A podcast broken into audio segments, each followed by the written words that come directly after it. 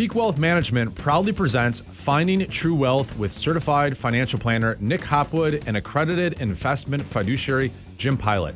Nick and Jim believe by making simple, good financial decisions, you can retire with confidence. And now, let's turn it over to your hosts, Nick and Jim. Welcome, welcome everyone to episode 99 of the Retire with Confidence podcast. I'm Nick, And I'm Jim. And today we're going to be talking about Mr. Wonderful. Yeah, from uh, Shark Tank right. fame, right? Yes, Kevin O'Leary. Kevin, yes. So, uh, why do they call him Mr. Wonderful? Because he's a jerk, right? Isn't that I think right? it's a self-given nickname. Okay, I think he did it to himself. okay. So he's self aware. yeah. I like people like that. right. So, uh, you found this article online recently, hmm and Mr. Wonderful was quoted saying what? He said everybody should be debt-free by age 45. Or maybe have aspirations? Yeah, or make it a goal, right? You Yeah, should have a it goal of being uh, debt-free by age 45. Yeah. Sounds great. Let's go. Cut it. yeah. So, who said what about that? Um, well, you know, they, they give every story, right? They have a, a counter side to it. And there was uh, another uh, advisor company came out and said, well, that may not be your best bet or it may be unrealistic, right? I can re- I can understand that it might be unrealistic. hmm I mean, how many how many people do you know that are debt free at 45? There's not many. We don't. We definitely don't see many coming through the doors here, right? That's a good place for a tease for next Mm-hmm. week's episode. Uh, You can find out next Yeah. week, episode 100. right. There we go. I like it. But but debt free at 45, we don't really see that much. we don't see it much. You know, we live in a world that really has embraced debt, right? Whether it be from maybe a bigger mortgage than you can really afford, whether it be student loan debt that you took on to try to get the degree you wanted at the school you wanted, right? Whether it even be credit card debt. I mean, we, we see a fair amount of people come through with credit card debt, you know, because you want to furnish the house that you just, you know, you kind of overspent on, right? Or you want to take the trip, right? You want Drapes to do are these things. expensive, man. Drapes, landscaping, drapes, oh, the furniture, I patio. mean, you name it. furniture, paint. We've talked about, yeah, repaint. we've talked about these. you can't have that painter's paint on there, right? The uh, right. builder's paint, right? I know that Patty Patty was on a couple weeks ago on Lifestyle Creep. She Yeah. repainted, Yep. but she painted herself. She did it herself. Yeah, So that you know cuts down on the cost. absolutely. So so debt free at 45. Um, you know, if you're 30 years old, right, it means that you are uh, getting a 15 year mortgage. Right? That's Mm-hmm. reasonable as long as you don't trade up too aggressively on the house. Right. You're either getting a 15-year mortgage or you're taking the 30-year and being intentional about Yeah. paying additional. Either right? way's fine. That could be the alternative to that is saying, I'm gonna I'm gonna make sure we allocate additional dollars towards that principal repayment. And if you're graduating college 21, 22, right, that's a, uh, a 20 year student loan repayment plan. That's reasonable. Yeah, that would seem What's wrong very with that? reasonable. Yeah. Okay. Uh, credit cards, right? That's behavioral hmm modification. If you know, if you have the credit cards, then you got to fix the behavior, Right. and then pay it back. Right. But why, you know, hey, the way that we laid that out, why can't we be debt free at 45? Why do we have almost everyone trying to retire with a 30 year mortgage? Yeah. Right? It's a problem. Yeah, I think so, and I really think people just it's partly it's the society, right? It's you got to have the bigger place. You got to upgrade. You can't stay in the same place forever. You got to lifestyle creep, right? It's I mean, creep, it's all yeah. those things. It Yeah. comes back to the creeper again. Yeah. So it shouldn't be too hard. Mm-hmm. But like I reflect on myself, right? I do have debt. I don't like it, Mm-hmm. but I have debt because I made investments, hmm right? So that's how I tell myself that it's okay. Yeah. There's I think there's different kinds of We pay off Yeah. the house, then get a Mhm. big home equity line, and we go buy rental properties. We've discussed it at length on all Mhm. these podcasts. Right. And so, because we are aggressive purchasing some of these properties, now I'm aggressive paying it back, right? Right. Paying it, paying it off. So I'm 41, and actually, Mhm. you know what? This resonates because I've outlined what what kind of payments would I need to make in order to make it a 45 payoff. Mhm. So that's why Mr. Wonderful's comments hit me. They struck a chord with me because I made those calculations and I'm making those payments Mhm. and I'm going to get there. Now, when I get there, I can just see it off in the horizon. Something's going to come up, something will change, Yeah. in in the world and in what's available, investment ideas or whatever, and we'll go do something else Mm-hmm. and use that home equity line again, and then I'll have something new to pay off. Right.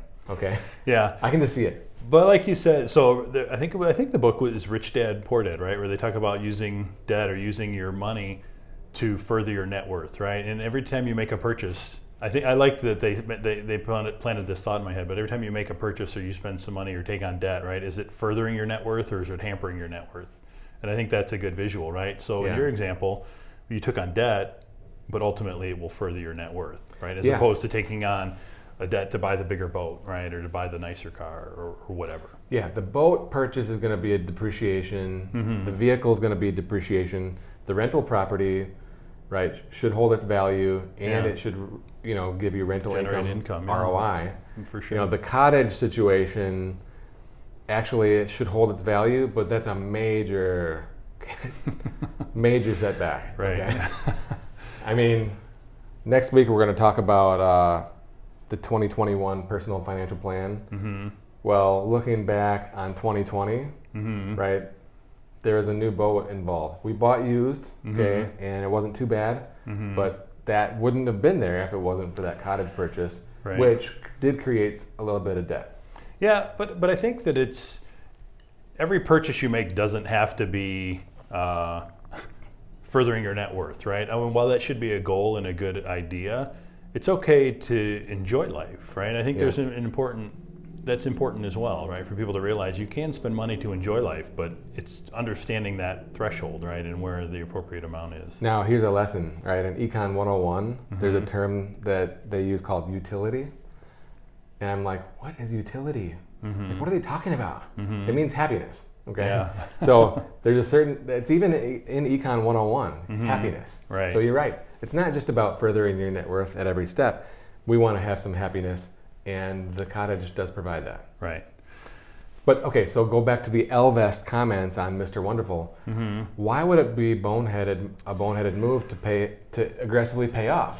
I don't get it.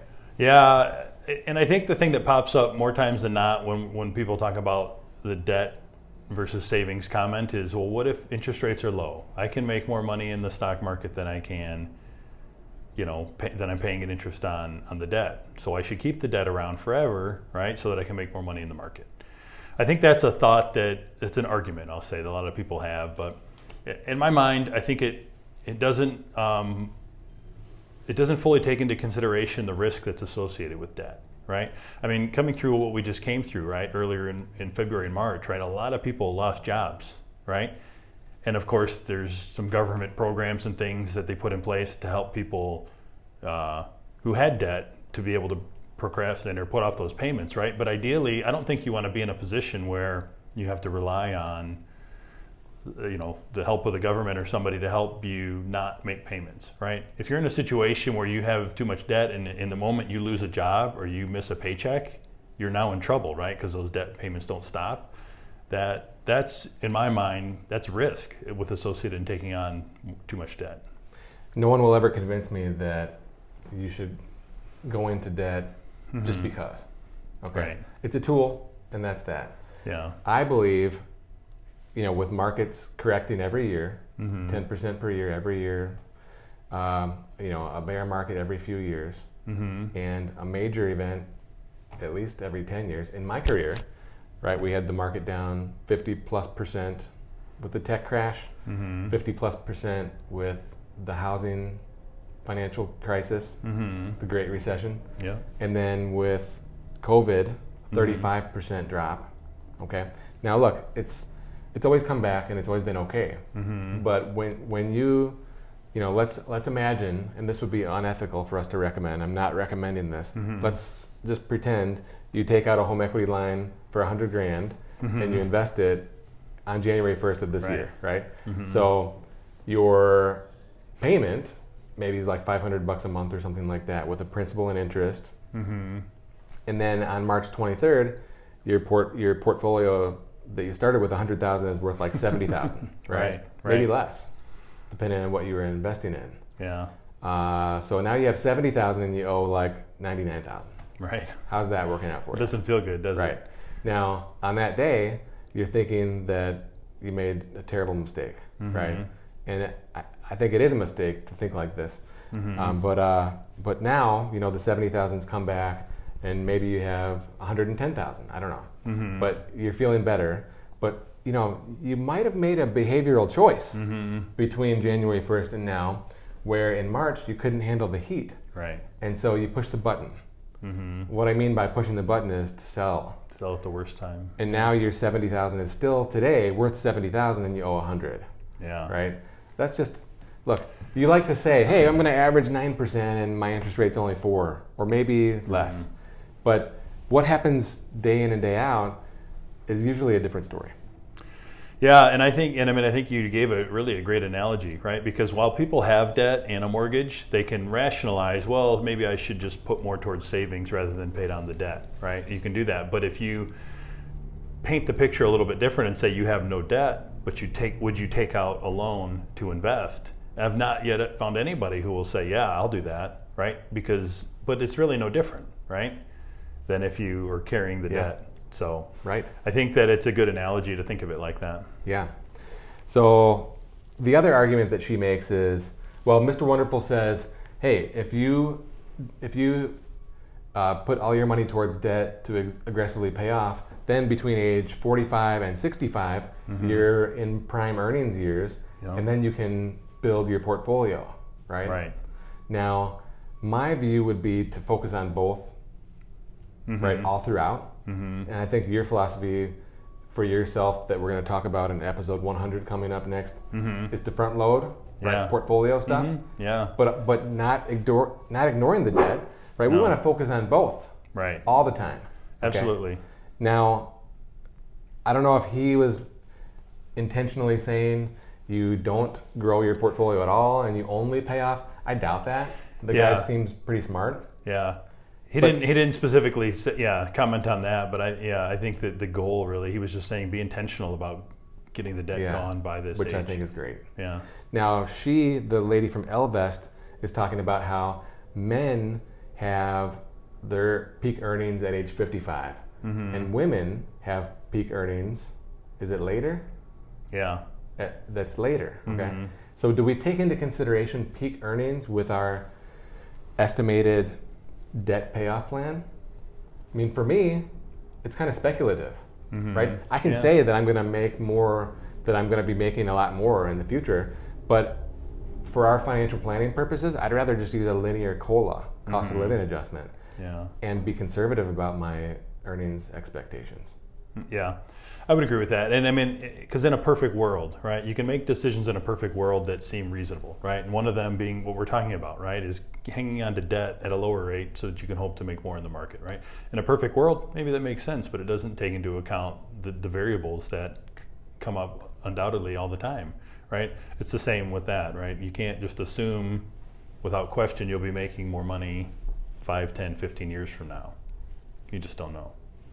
Okay, well, if you would like to get a second opinion on whether or not you should be making extra debt payments or extra investments each month, give us a call. Where can they reach us for a second opinion, Jim?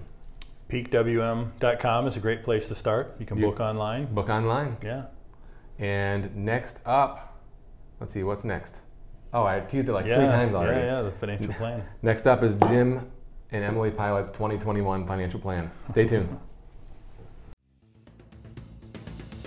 You've been listening to certified financial planner Nick Hopwood and accredited investment fiduciary Jim Pilot on the Finding True Wealth podcast, sponsored by Peak Wealth Management.